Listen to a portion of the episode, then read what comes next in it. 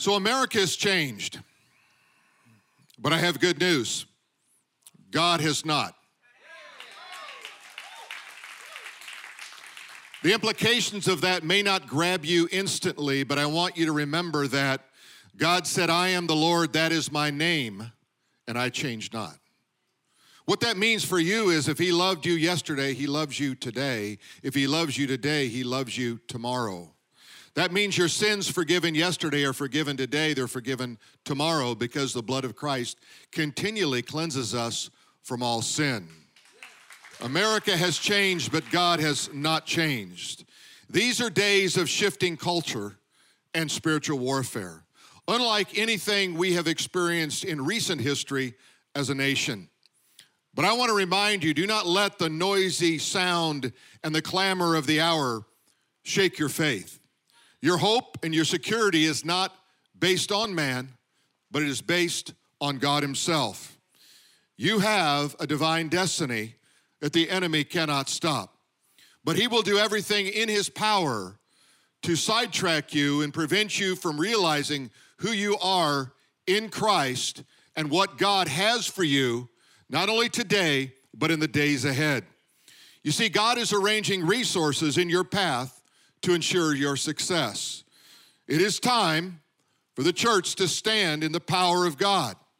It is time to resist the enemy and declare your authority in Christ. It is time to join your hands with the true church and crush the head of the serpent. It is time to protect your children and your children's children from the encroaching evil that seeks their destruction. It is time to put on the armor of God and stand against the enemy. It is time to stand against the wiles of the devil, for we do not wrestle against flesh and blood, but against principalities and powers, against rulers and of the darkness and of this age, against spiritual hosts of wickedness in heavenly places. Are you ready to stand? Then stand and give God the glory because this is a day, this is a day that God wants. If you're gonna stand, you're gonna have to stand in the power of God, in the glory to the glory of God, giving him a shout of praise in every situation. Amen. Glory be to God.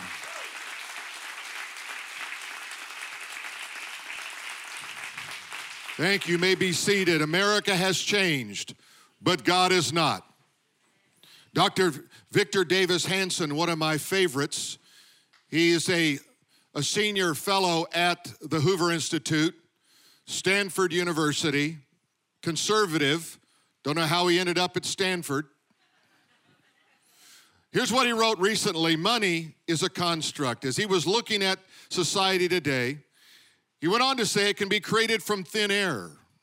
Annual deficits and aggregate national debt no longer matter much. There was a time when politicians on a platform would say, We're going to balance the national budget. Those days are gone. Money is a fiat, it does not exist. As seen by this recent infrastructure designed by our president of in the trillions of dollars that does not exist. Another thing is that laws are not necessarily binding anymore. Federal immigration laws are now void or null. Some rioters are prosecuted for violating federal laws, others not so much. Arrest, prosecutions, and trials are all fluid. Ideology governs when a law is still considered a law. What have we come to? It is a day of lawlessness. It is a day of setting aside important things like the First Amendment and wondering if we are going to exist as a nation, as a republic, in the days ahead. Racialism is now acceptable. We are defined first by our particular ethnic or religious tribe, only secondarily, if at all, by American commonality. The idea of nationalism, that we exist as a nation, seems to be vanishing before our very eyes. The immigrant is mostly preferable to the citizen. The newcomer, unlike the host, is not stained by the sins of the American founding and its history. Wokeness is the new religion, growing faster and larger than Christianity itself. Its priesthood outnumbers the clergy, it exercises far more power. Silicon Valley is the new Vatican. And Amazon, Apple, Facebook, Google, and Twitter are the new Gospels. Americans privately fear these rules while publicly appearing to accept them. America's changed, but God is not. Naomi Wolf, a liberal whom I never thought I would quote multiple times, but she has come to a place of understanding the danger that we find ourselves in as a nation, whether you are to the right or to the left or somewhere in between. She is a Rhodes Scholar, PhD from Oxford University, very bright woman. She recently said this I cannot say this forcefully enough. This is the end of human liberty in the West if this plan, that is the vaccine passport, unfolds as planned. The vaccine passport sounds like a fine thing if you don't understand what these platforms can do. But I'm the CEO of a tech company and I understand what this platform does. It is not about the vaccine, it is not about the virus, it is about your data. People need to understand that any other functionality can be loaded onto that platform with no problem at all. That means it can be merged with your PayPal account, digital currency. It geolocates you wherever you go, and all of your medical history can be included. It is the end of civil society, and they are trying to roll it out worldwide.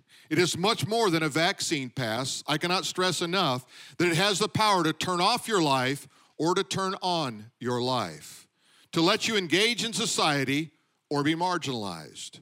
And by the last uh, by the way, the last thing I'll say is that IBM has a horrible history with Nazi Germany with punch cards that allowed the Nazis to keep lists so that they could round up the Jews, round up the dissidents and opposition leaders. It is, a, it is catastrophic and it cannot be allowed to continue. By the way, that revelation came in a book written by uh, Edwin Black in 2001. It was never denied. No lawsuit was ever filed against IBM because they were behind all of the data collection for Nazi Germany in World War II. America's changed, but God is not. Jesus Christ burst on the scene, began to announce something that was long for awaited. That is, that the message, the messenger, of the Old Testament, the Messiah, had arrived. Almost immediately, he began to talk about the kingdom, about his own mission that is, his death, burial, his resurrection, and the giving of life. The prediction of his resurrection is without debate. It's clearly seen throughout the scriptures. In Matthew chapter 12, verses 38 through 40, it says, Then some of the scribes and the Pharisees answered, saying, Teacher, we want to see a sign from you. But he answered and said to them, An evil and adulterous generation that seeks after a sign. No sign shall be given except the sign of the prophet Jonah. For as Jonah was three days and nights in the belly of the great fish, so the Son of Man will be three days and three nights in the heart of the earth. You see, the Jews longed for a sign, they wanted proof.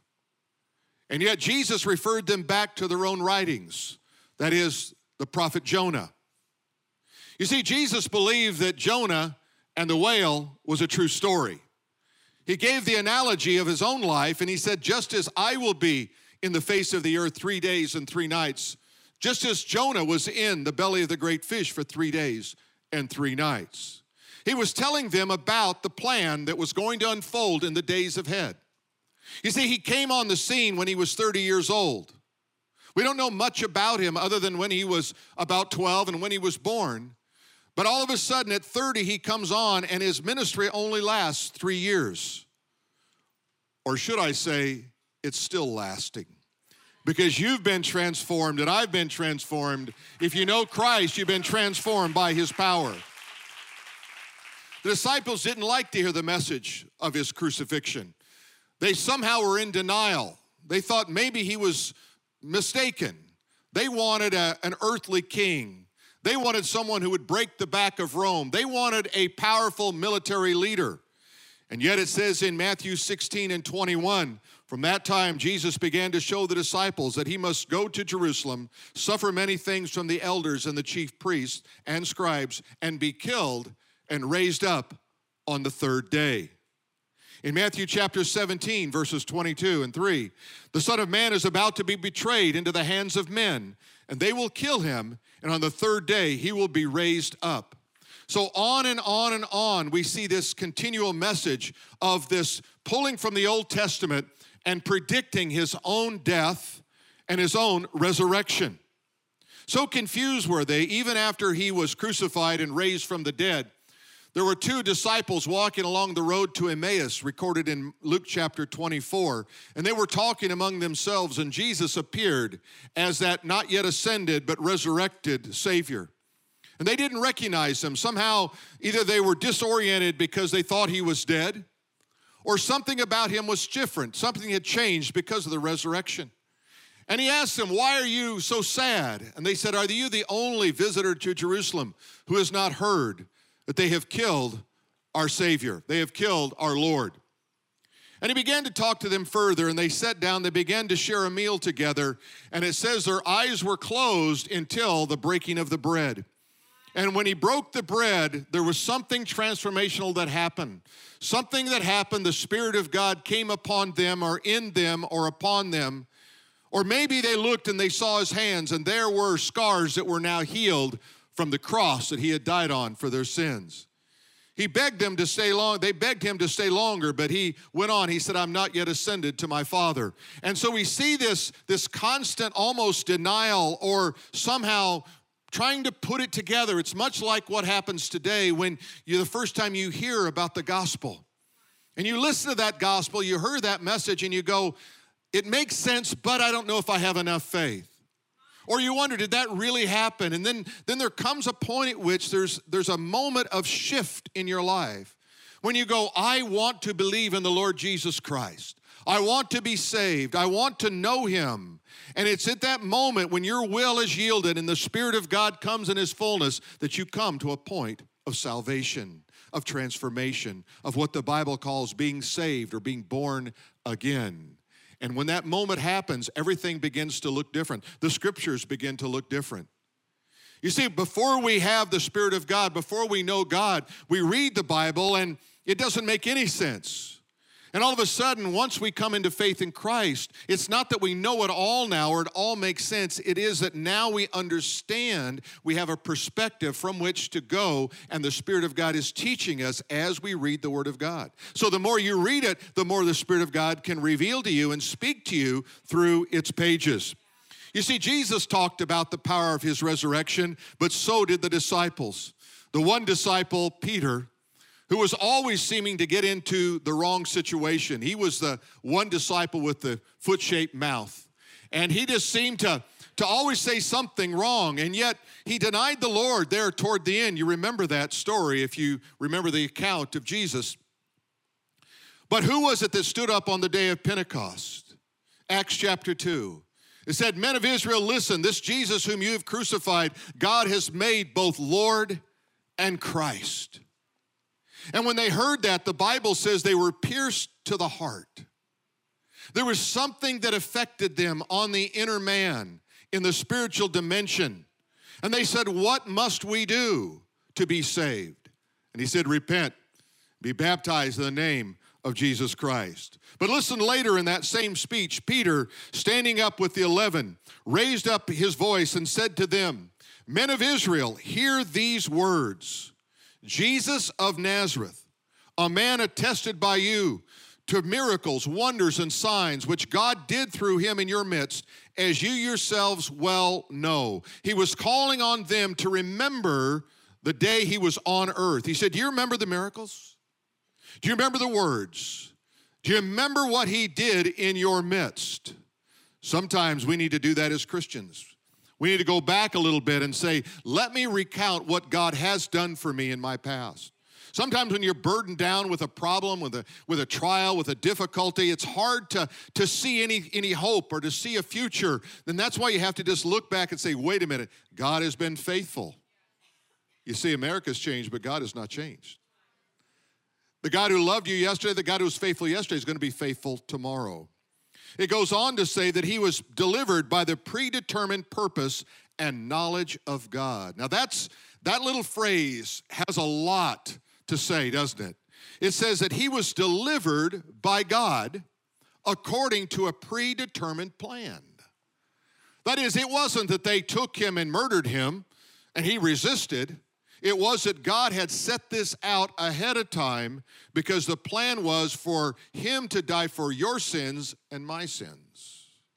When he hung on that cross and he cried out, quoting from both Psalm 16 and Psalm 22 My God, my God, why have you forsaken me? You see, it was the first time that Jesus had ever experienced that sin in his life, that separation from the Father, because in that moment, he took on every sin of yours in your past, in your present, and in your future, and yet the whole world sins he took upon himself. So he felt the weight of that in that moment so that you would not feel the penalty of that sin in your life, that you would be freed from the power of sin in your life, the penalty of sin, and you would be able to walk in newness of life. It says he, were, he was taken by lawless hands. In other words, what they did was not according even to their own law. We find that happening today. Lawless hands have crucified and put to death whom God raised up having loosed the pains of death, because it was not possible that he should be held by it. So Peter's delivering this message, and one of the things we need to understand as we think about God and the way that God works in our life is that you realize whenever you have a problem, that God had a provision for that problem before you had the problem? You see, sometimes we say, God, I, I, I, don't know what to do. And God says, I've already got a solution. Why are you worrying? That's why the Bible says, Have no anxiety about anything, but by prayer and supplication with thanksgiving, let your requests be made known unto God. And the peace of God, which surpasses all comprehension, will guard your heart and your mind in Christ Jesus. Because God knows you've got a, He's got the, the problem solved in your future. Why, let me just show you from Revelation chapter 13, before time. How did God see you? You see, God knew that Adam and Eve were going to sin. He knew that you were going to sin. He knew that even your best efforts would not result in salvation because it was too late. You were already a sinner. So look what it says, Revelation 13 8. He talks about Jesus, the lamb slain before the foundation of the world. Now, I want you to think about that a moment. Before God ever created man, he knew what man would do, and he created a solution, a plan, in order to deal with man's sin where there was not yet sin. You see, well, how does that work? Well, you see, time is a creature word, not a creator word. He created time so we could measure our life. But he doesn't, he all exists in the eternal now. Everything is present tense for God. People talk about eternity past. There is no eternity past. There is no eternity future. Eternity is eternity. And in, in the mind and the heart of God, in this wisdom, you say, I don't understand that. Well, you, you and I would have to be God to fully understand that, amen? I don't think we're there. And so, in the heart and the mind of God, He said, I know what man is going to do, so I'm going to des- come up with a solution for man's problem before man has a problem, and then man can just walk into the solution. You see, that's what faith is it's walking into the solution of God. Walk by faith, not by sight. If I walk by sight, I can't, I, am trying to, everything I'm evaluating on based on what I see. No, God says walk by faith. Walk into the solution, walk into the miracle, walk into the hope, walk into the love, walk into the joy, walk into all of these things. Amen? Not only was he before time, but he was on time. You see, when, when Jesus came, he came at exactly the right time and listen to what Romans 5 6 says when you were still without strength, in due time, Christ died for the ungodly. Now, what does that mean? Well, there's two words in the Greek that describe time. One is chronos, and that has to do with, with the passing of years or days. The second word is kairos, and kairos means an appointed moment. Christ died at an appointed moment designed by God in exactly the right time. Do you know that when you came to faith in Christ, you had a kairos moment? You had a moment where God says, I know exactly what you're going to do. And I know exactly how you're going to respond. And I'm going to bring everything together in the perfect moment. Now, what happens sometimes is God brings everything together in the perfect moment for your salvation, and you resist. The Bible says if you hear his voice, don't harden your heart. You see, when you hear the voice of God, when God is nudging you, you say, Well, how does God speak? Does he shout from the heavens? Oh, no, it's much louder. He speaks from the inside out. Have you ever had him get you there? Uh, you know, he, he's Jehovah sneaky. He's just always tricking you. He's coming in from the backside somehow. But you see, the Bible also has this promise of salvation. What is salvation? Salvation means I cannot get my way to heaven by my own good deeds. I need help. I need help getting to heaven. And I hear people say, Well, I keep the Ten Commandments. And I say, Well, you've already broke one just telling me that. By the time you know there are 10 commandments, you've already broke two or three of them. Amen? You see, the Ten Commandments were never designed to save you or get you to heaven, they were to remind you that you were not saved, that you fell short of God's glory, that there was some standard by which God was going to evaluate your life and your heart.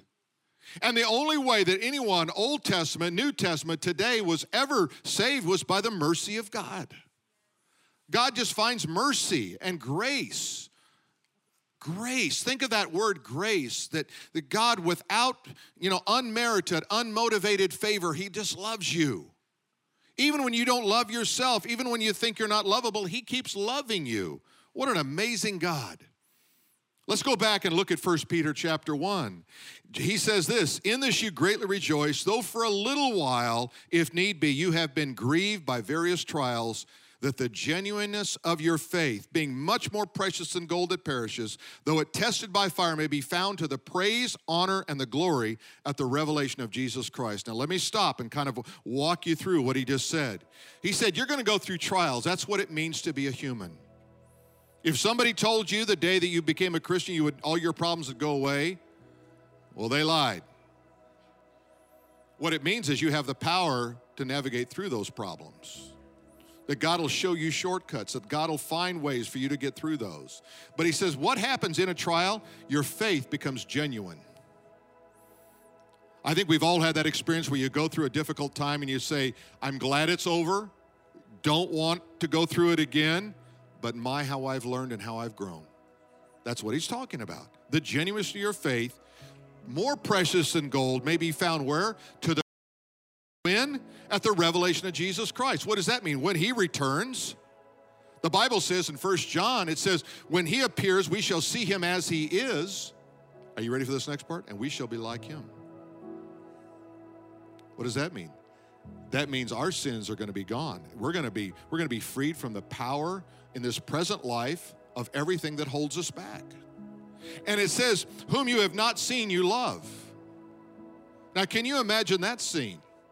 Talking to a friend of yours and you say, you know, I think this girl or this guy would be perfect for you. Really? Yeah, I'd, I'd like to go out on a blind date. That sounds good. Well, you know, I'm just so convinced you're going to love them that I've arranged for the pastor to come. And we've got a marriage license, and you're going to get married the minute you meet them. No, no, no, wait a minute. More I think about it, we can do the marriage without you even seeing or meeting the person. Now, what would you say? That's like your mom picking out your husband or wife. You don't want your mom picking out your husband or wife. My mom, that would have been a disaster. Well, what's wrong with that? What's wrong with that analogy? Well, the problem is, well, you know, the guy's going to say, "Look, I just got to look at her at least." And the woman's going to say, "Well, I at least need to see his bank account." I mean, something Amen. But look what it says here. You've not seen him, but you love him. You love from the inside out. Searching what? Now look what it says. Searching what? Or what manner of time the Spirit of Christ, who was in them, who the prophets of the Old Testament, was indicating when he testified beforehand the sufferings of Christ and the glories that would follow. To them it was revealed that not to themselves, but to us, they were ministering the things which now have been reported to you through those who have preached the gospel to you by the Holy Spirit sent from heaven, things which angels desire to look. The prophets, as they wrote, they realized this doesn't make sense right now. It must be for a later generation. Think about Isaiah the prophet when he wrote in 700 BC and he was writing about the suffering of Christ, that he would be pierced through for our transgressions. A clear prophecy about the crucifixion. And yet, no one was crucifying anyone in that moment. That wasn't even created until Philip of Macedon, the Greek, started doing it, and then it was perfected by the Romans. He was writing about a manner of death that didn't even exist in that day. He talked about it's by your stripe, by his stripes you were healed. And Isaiah the prophet thought, what does it mean to have stripes? And he didn't know anything about the flogging that the Romans would inflict upon the back of our Savior. For our healing would come through that atonement, through that, that redemptive moment in history. Isaiah couldn't understand, but he knew it was significant, he knew it was important. He was writing for us. And then the last phrase is so amazing. It says, These are the things that angels long to look into. Do you realize angels don't know anything about salvation? You see, angels are either good angels or they're fallen angels, which are called demon spirits. But there is no redemption for them. You see, Christ never died for anyone except those created in his image, mankind. And they look and they think, what is grace? What does it mean to be redeemed? What does it mean to be bought back into the fold of God? One thing we do know is that genuine faith will be tested. Oh, your faith will be tested. And if you have real faith, you will stand the test. If your faith isn't genuine, you won't stand the test. Sometimes people come to me and say, you know, so and so, they they used to be a Christian. And I said, no, they never were. Like one guy said, he who fizzles in his faith had a flaw in his faith from the first. I know you'll have to think about that a little bit. There's something about the persistence of the believer that validates the relationship that they have with Christ. In fact, the Bible even says that, that if I'm faithless, he remains faithful for he cannot deny himself. What does that mean? That means God in me does not deny himself in me. You are bought with a price if you know Christ. You're the temple of the living God. You turned over ownership to God at salvation. And the only way you're really happy is when you walk in faith with God. If you're a Christian and you try to walk outside of faith, you're miserable. You're more miserable than a person who doesn't know Christ because you know better. Amen? But when you start walking with faith and you line, let everything just line up with God and His Word and His Spirit, it's amazing how good life can be in the kingdom of God. Amen? You see, the Bible reminds us that genuine faith will save your soul. The Bible asks the question on one occasion. Jesus gave this parable. He said, What will it profit a man if he gained the whole world and forfeited his soul?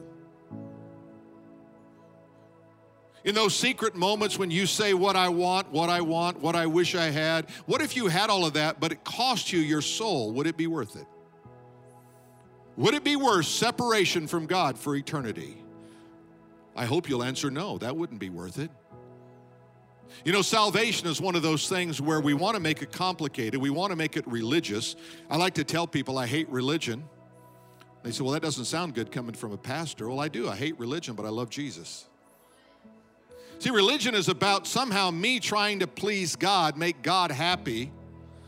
But I want I have a relationship where God and I have this relationship through his son and by the spirit of God and and it's an intimate thing. It's outside of religion. It's not me trying to prove myself through going through some ritual or recalling or re, you know some some phrase that going to get me into heaven. No, it's about a relationship with Jesus Christ. Have you had a relationship with Jesus Christ? Do you have one now?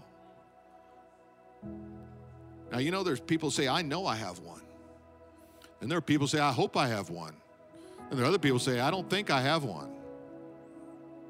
If you if you have those last two, I hope, or I don't. Can I just have your attention for a moment? Can I ask you, would you like to have one? Would you like to really know God? Would you like to walk out here today and say, I know that I know Christ? I think you would. I'm going to offer a prayer. The words are going to be mine, the faith is going to be yours. You can repeat this right where you sit or stand. Whether you're outside, inside, or watching online, you can pray this prayer and God will hear.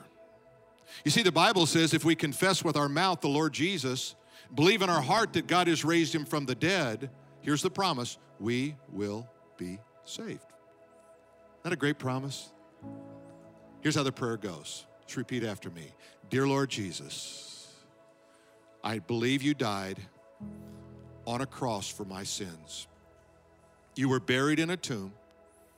You rose from the dead to give me eternal life. By faith, I receive you as my Lord and my Savior. Come into my heart, Lord Jesus. May your Spirit fill me. May you guide me. Write my name in the book of life for all eternity. In Jesus' name. Amen. Now, just if you prayed that prayer, would you just thank Him right where you are? Just thank you. Lord, thank you for that. Thank you. Thank you, Lord. Thank you for saving me. Thank you for saving me. Now, the next step is to follow after Him. Amen. To, to, to let Jesus lead you in your life to be hungry for the Word of God, to be hungry for His church, to be hungry for His Spirit. Amen.